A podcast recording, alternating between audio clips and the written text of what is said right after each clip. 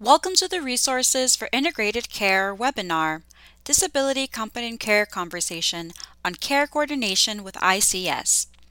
This podcast is excerpt from a webinar presented live on September 5th, 2019. This podcast features a conversation in collaboration with the Independence Care System and provided a platform for questions to be answered on how health plans and providers can improve health outcomes for dually eligible participants living with disabilities by addressing gaps in care coordination that often disrupt continuity of care and lead to fragmentation of care. This conversation focused on the key elements of and strategies to improve care coordination. Hello, everyone, and welcome to the Disability Competent Care Conversation on Care Coordination, brought to you by the Resources for Integrated Care. My name is Jennifer Koo with the Lewin Group, and I'll be facilitating today's event. We are really excited today to continue testing out a new format for our Resources for Integrated Care events. Today's event will not be in our typical speaker presentation format, but rather a 30-minute conversation with representatives from Independence Care System, who will be answering questions from our audience members on the topic of coordinating care for individuals living with disabilities.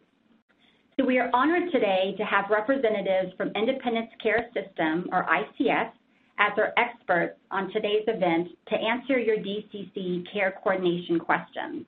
We have Rachel Stakem and Elaine Castelluccio. So Rachel and Elaine, I'll turn it over to you now to introduce yourselves and provide a little bit of background on ICS. Great. Thank you, Jennifer. Um, Elaine and I are very happy to be here with everyone. Um, so just to introduce ourselves, um, as Jennifer said, my name is Rachel. I am a nurse practitioner by background. Um, I have been with ICS for about nine, 19 years, um, and I oversee clinical programs and population health. And my name is Elaine Castelluccio. I am a physical therapist by background, um, and I am the director of our disability program here at ICS. So, uh, what is ICS? so, since our inception, um, ICS was created to really um, help people that are living with a physical disability. Um, and what we aim to do is to improve our members, uh, that is what we call the people we work with, our members' health. Um, they're to make sure they are maintaining or improving their mobility um, and their ability to be independent in the community. Um, and so that's what we focus on. And the vehicle that we do, we do that through uh, care management services and um, creation of programs uh, to help um, our members uh, stay active and um, and healthy. And so we began um, we began as a managed long-term care throughout our when we when we opened our doors in April of 2000. Um, we have had a strong partnership with the Department of Health in New York State. Um, we began as a New York State managed long-term care, and we have recently transitioned. Um, we are now the first health home uh, that is um, providing specialized care for people with disabilities, and we're also a care management organization. So we're partnering with plans uh, to care for their members uh, who have physical disabilities. So. Great. Thank you, Rachel and Elaine. We're really excited to have you on today. Um, so without further ado, let's go ahead and get the question and answer session started. Uh, we did receive several pre-submitted questions um, from our audience members, so we'll start with those questions. But we do encourage our audience members uh, to submit any additional questions that you might have via the Q&A feature on the platform. Okay, so our first pre-submitted question that everyone should be seeing on the screen is, what core competencies do care coordinators at ICS have? How are their competencies measured? And what training is provided to develop staff who have little or no experience providing services and care to people living with disabilities? Okay, so um, when we're talking about core competencies, one of the first core competencies that we probably is, is best to start off with is very basic, which is our disability sensitivity awareness. And that can encompass and should encompass things including disability etiquette when communicating and engaging with somebody who has a disability. We also have a high level review of, of structural barriers in the physical environment in many areas areas of somebody's life, whether it's within their own home, their community, and and any other medical provider or wherever they may need to um, be aware of what those structural barriers and how that can impact people accessing things within their own community and living environment. And included in this sensitivity awareness is also the idea of doing mythbusters for people who have very little to no experience with physical disabilities. We want to make sure that they're aware of things such as people who have goals at a similar age without physical disabilities. People with physical disabilities have those similar goals. For example, um, they may have, they still may have a goal, whether or not they have a disability or not, of marriage, career, being sexually active, and incorporating that um, into how they're going to communicate and assess and engage with their members as part of those competencies. One of the things we feel is very important when doing those type of trainings and competencies is to have somebody with a physical disability participate in that training, if not be the primary lead for those trainings. And we do these trainings both in person as well as in an online forum um, on an ongoing basis. We also look to support the staff in regards to communication, and we spend a great deal of time reviewing communication competencies. We do something called a coach approach, which reviews things such as active listening, asking open ended questions, and reflecting on what that member has said back to you. And of course, part of the competencies that we have expectations for with the staff is looking at un- understanding of the common disease and condition specific processes of somebody with a physical disability. What are those most common medical complications, such as UTIs, urinary tract infections, wounds, respiratory infections? And what are the risk factors that you're going to look for in those disease processes and in those uh, medical complications? Followed up by what are then the, the standard interventions that we can review with them, train with them, and then have an expectation that they are applying those standard interventions to address those barriers and risks that we just spoke of. We try to incorporate this into orientation and then obviously at an ongoing basis for their yearly performance evaluation. And then more importantly is we use this as a, a common ground for supervision with the staff and use chart review tools to ensure that it's actually being incorporated into practice. And I just want to piggyback on um, what Elaine just said because I think organizations, um, including ours, this, this is we learned um, by trial and error that you can start with training, but if it's not, if you're not assessing that it's integrated into practice, you're doing yourself a disservice. So training is one intervention to competency, but really ensuring that it's integrated into your practice, into your evaluations, into your policies and procedures, and that you're assessing that on a regular basis um, it's very important. Great. Thank you, Elaine and Rachel.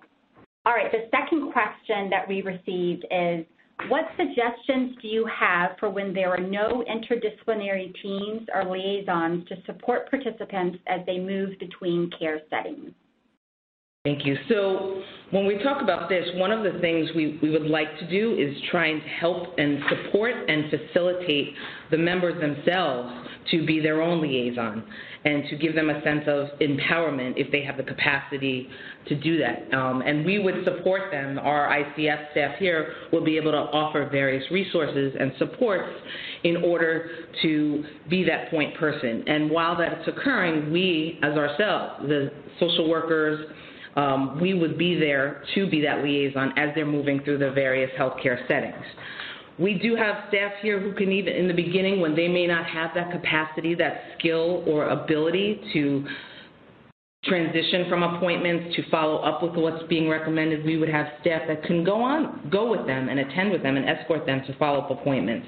Whether that be something called an, um, an independent living associate, which is promoting the independent living theory of empowerment and self-direction skills to be independent within the community. We may have community health workers join them on a medical appointment, and all the while, they're working with the member directly to assist and facilitate that member to communicate their own needs, have their questions answered, and understand whatever follow-ups may be the outcome of those various appointments. And with that independent living associate, who is somebody who's living with a physical disability and has been successful in being their own navigator, that person can work side by side with that member to show them self direction skills, advocacy skills, and practice really how to be assertive for one's needs without being aggressive and being clear and being able to communicate what matters most to them.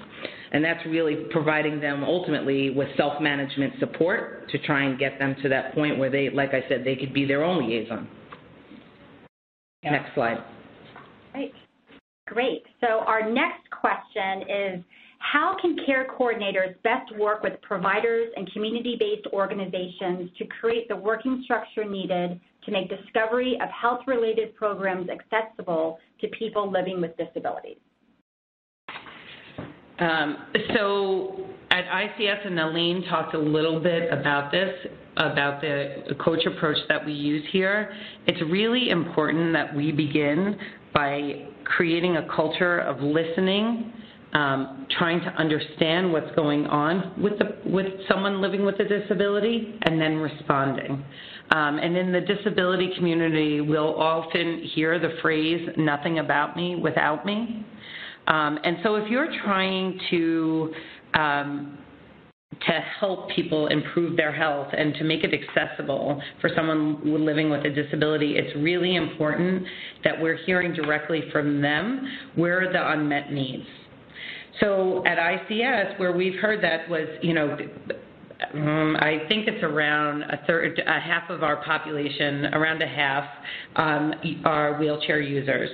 And what we heard from them was that they didn't have access to wheelchair repairs, right? So at ICS, we started a wheelchair repair clinic. And to Elaine's um, point about the, you know, em- empowering someone to learn how to um, care for themselves, we ha- have people there that can show them how to care for their own wheelchair and maybe make simple repairs. We also knew that when a wheelchair was broken that they needed a backup because that is someone's legs. So it's really, I use that as an example to know that we found an unmet health need and then we figured out, okay, well, how can we address that? Um, the other thing is to look at where are your partners in the community. So, are there people out there with resources to meet those unmet needs? Um, where there is inaccessibility to address them. Um, and uh, and if you know, then we link, then we coordinate, and if there aren't, maybe we can share the cost of creating a program. Um, which you know we're all we're all very conscious of our dollars, right? And how do we maximize um, the return on investment? And if you can find those organizations with similar missions, um, then partnering together um, has been very beneficial. Um, you also, I, I can't understate this enough, is to have a network of providers that understand this population. Um, and so we work with um, many different uh, resources in the community. Uh, so, for instance, the MS Society or Mount Sinai Hospital um, that has both an MS center and a spinal cord injury center to look at ways of partnering together um, to make health uh, programs accessible. Um, and then we also work with, um, Elaine talked about independent living um, models and organizations that are out there as well. So it's really about um, understanding, talking to your population, uh, talking to the people you're trying to serve, coming together with a plan, and then making sure that you're circling back to see how successful you are because um, we always have to tweak, right? and to do that on a continuous basis. Next slide. Great. Thanks, Rachel. All right, so um, another pre-submitted question we received is people who are living with physical disabilities are at higher risk than people who are not living with physical disabilities for behavioral health conditions or substance use. What can care coordinators and providers, including medical and behavioral health providers, do to be more effective in working with people who are living with these co-occurring conditions? So one of the approaches that we have um, found and, and, have been recently utilizing in the last couple of years and has been proven to be effective is something called motivational interviewing, which many of you on the phone may have heard of um, or even have put into practice. And motivational interviewing was originally um, developed and put into use for folks that do have substance abuse or chemical abuse. And has now grown in population for, for people who are just looking to change into some sort of positive, make some positive change within their lives. And there's kind of a common theme you're going to hear throughout our, our answering of the next several questions is that it really comes down to understanding what motivates and what matters most to the member. You'll hear us say this a couple of times in, in a few slides. And what is really impacting their life. And based on what's impacting their life, what change are they willing to make? Because there has to be buy-in from the member in order to even try to do some coordination, certainly with a member as complex as what has been asked in this question of, of somebody who has various medical co-conditions or behavioral co-conditions compounding um, all together. So in, in using motivation, we're trying to get to the, to the root cause of why these behaviors are, are getting in the way, are a barrier for whatever change needs to occur. So one thing that we've, we've gotten better at over the years is really asking the why. And um, there's a great article about asking the five whys to get to really the root cause of something. And, and trying to ask those questions and engage with the member with motivational interviewing is really um, asking to do that in a non-judgmental way and to not be offended if someone's angry. And one of the things they said in this um, in service, in the training for motivational interviewing, which um, struck us uh, was that anger is often the first thing that you'll see, and that people who push you away are generally the people that need you the most.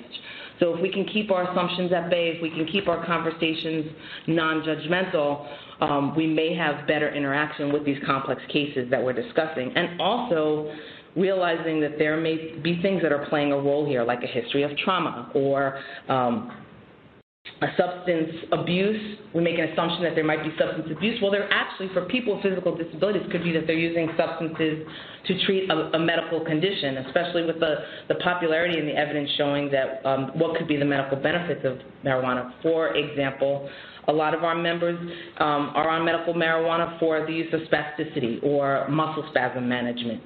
And again, just as Rachel said in the slide earlier, the importance of linking this member to a provider that really understands disability. If they have a lot of behavioral health issues and um, have some barriers already, if we send them to a provider that we haven't vetted and we haven't partnered with and that we know understands physical disabilities, that appointment um, is less likely to be as successful as if we sent somebody who is a, a medical provider who really gets what they're going through and understands their experience.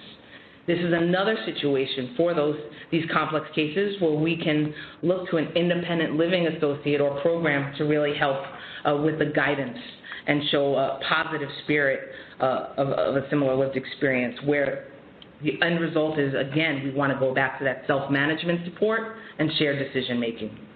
Next slide. Great. Thanks, Elaine. All right, so next up, what are some effective strategies for sharing information among interdisciplinary teams, including care coordinators and healthcare providers? Are there examples of tools to support this? So I think this is a great question and certainly um, one of the challenges that we face. Uh, where we have been most successful in doing this, it is when we in communicating, it's really when we establish a relationship. Um, and remembering, you know, it's just it's just like how we interact um, with our friends and our family, right? The more that if you're comfortable with one another, if you know one another, things are going to move along much, much more quickly. Um, and so we have really seen um, that the power of a face-to-face meeting someone, um, talking to them in person, can can really make a big difference. Um, you know, so we encourage um, staff to go on visits.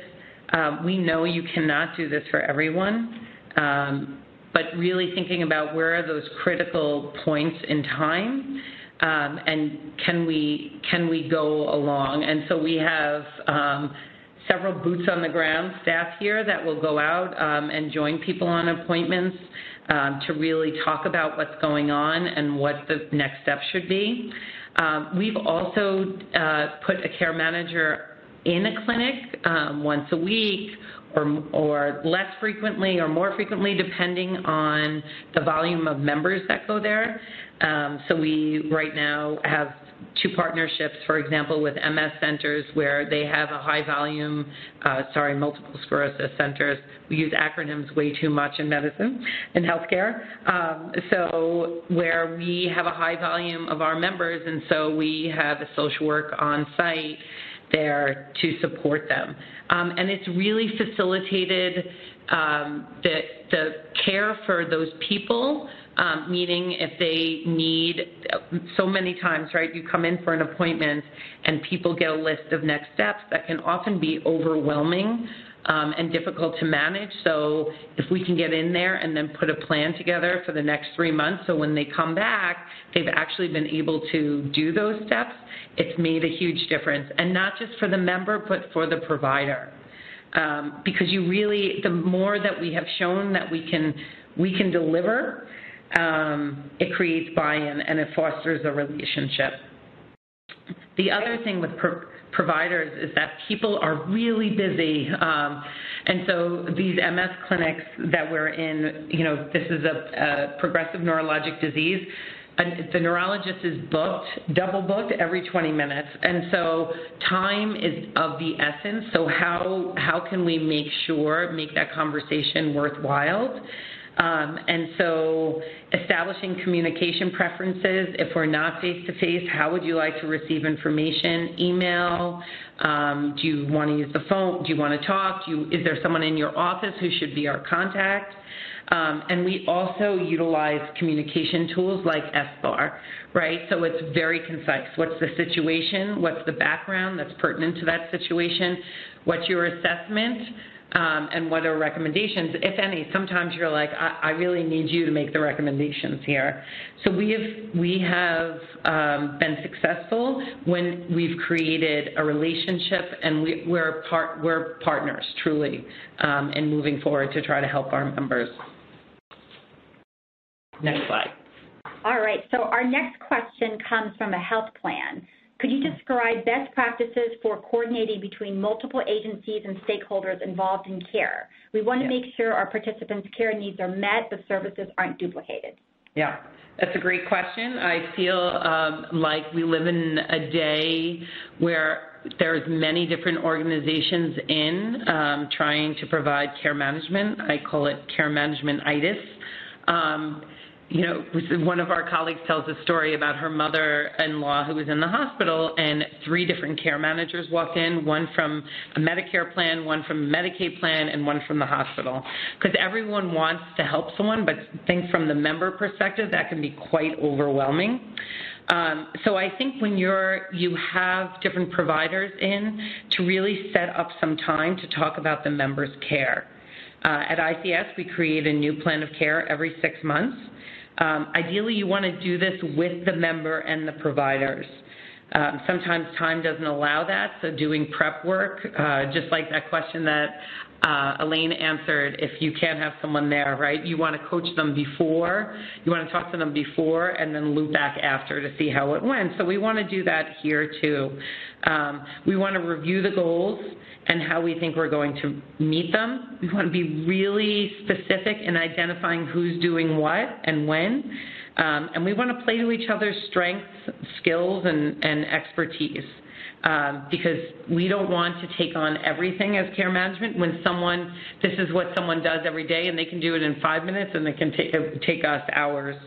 Um, so we want to create that plan of care um, and we want to, uh, together, um, and then we want to update it regularly, right? So we talk about SMART goals here. I'm sure you, many of you have heard this, right? What are achievable goals and interventions we can do? Who's doing what? Who's doing it when?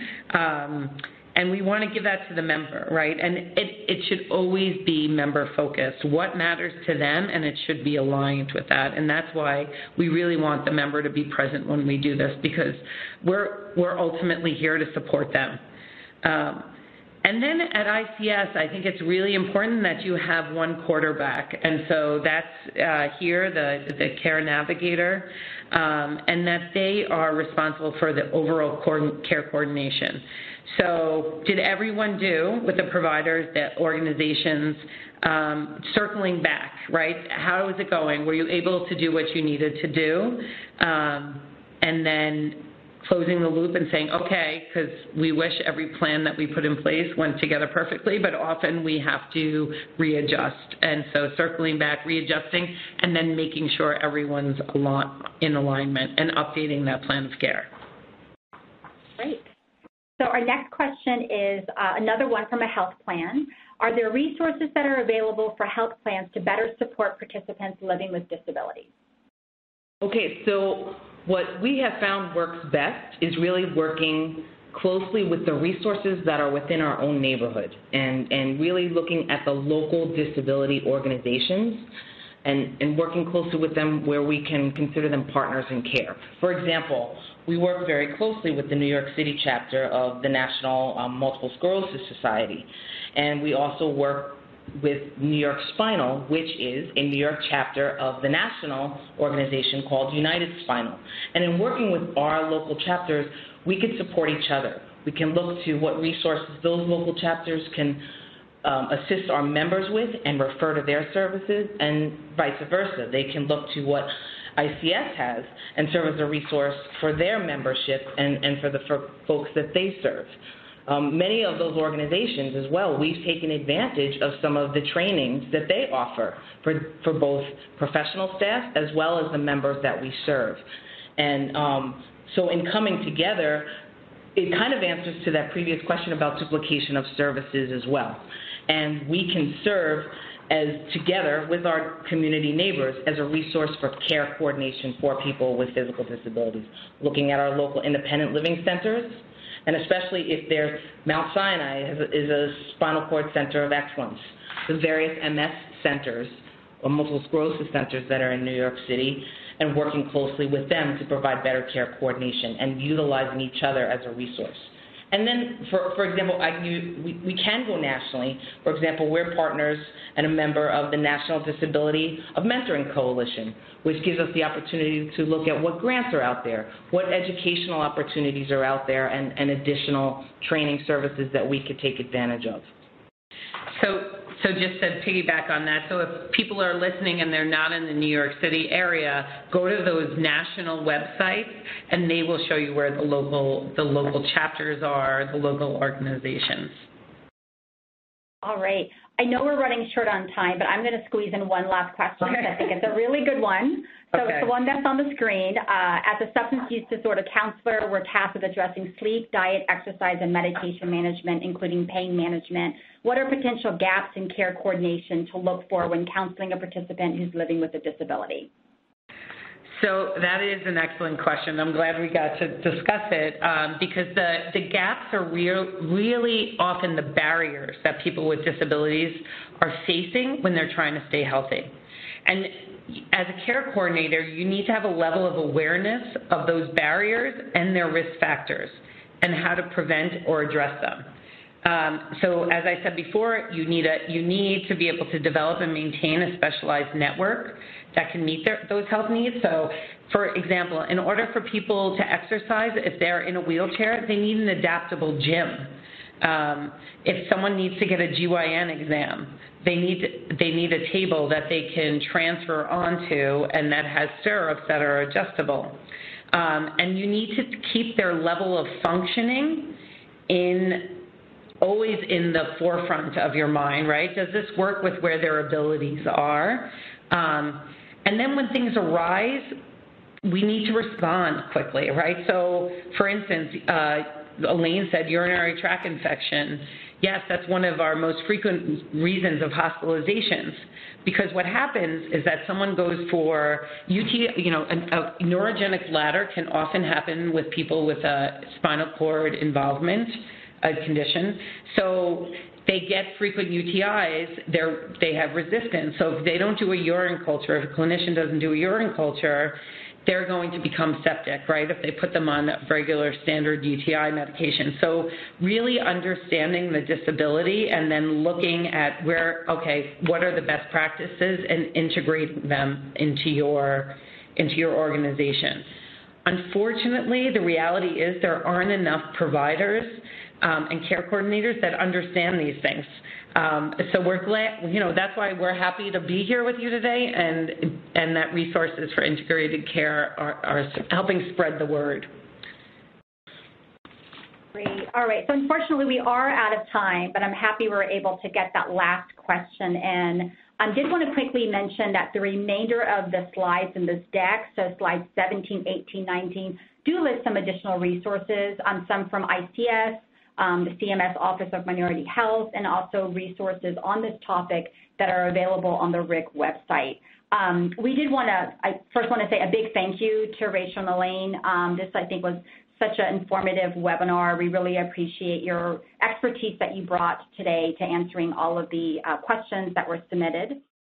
Thank you for listening. This podcast is presented by the Lewin Group and is supported through the Medicare and Medicaid Coordination Office at the Centers for Medicare and Medicaid Services. MMCO is dedicated to helping beneficiaries enrolled in Medicare and Medicaid have access to seamless, high quality health care that includes the full range of covered services in both programs. To support providers in their efforts to deliver more integrated and coordinated care, MMCO is developing technical assistance and actionable tools based on successful innovations and care models. To learn more about the current efforts and resources, please visit our website or follow us on Twitter for more details. Our Twitter handle is at integrate underscore care.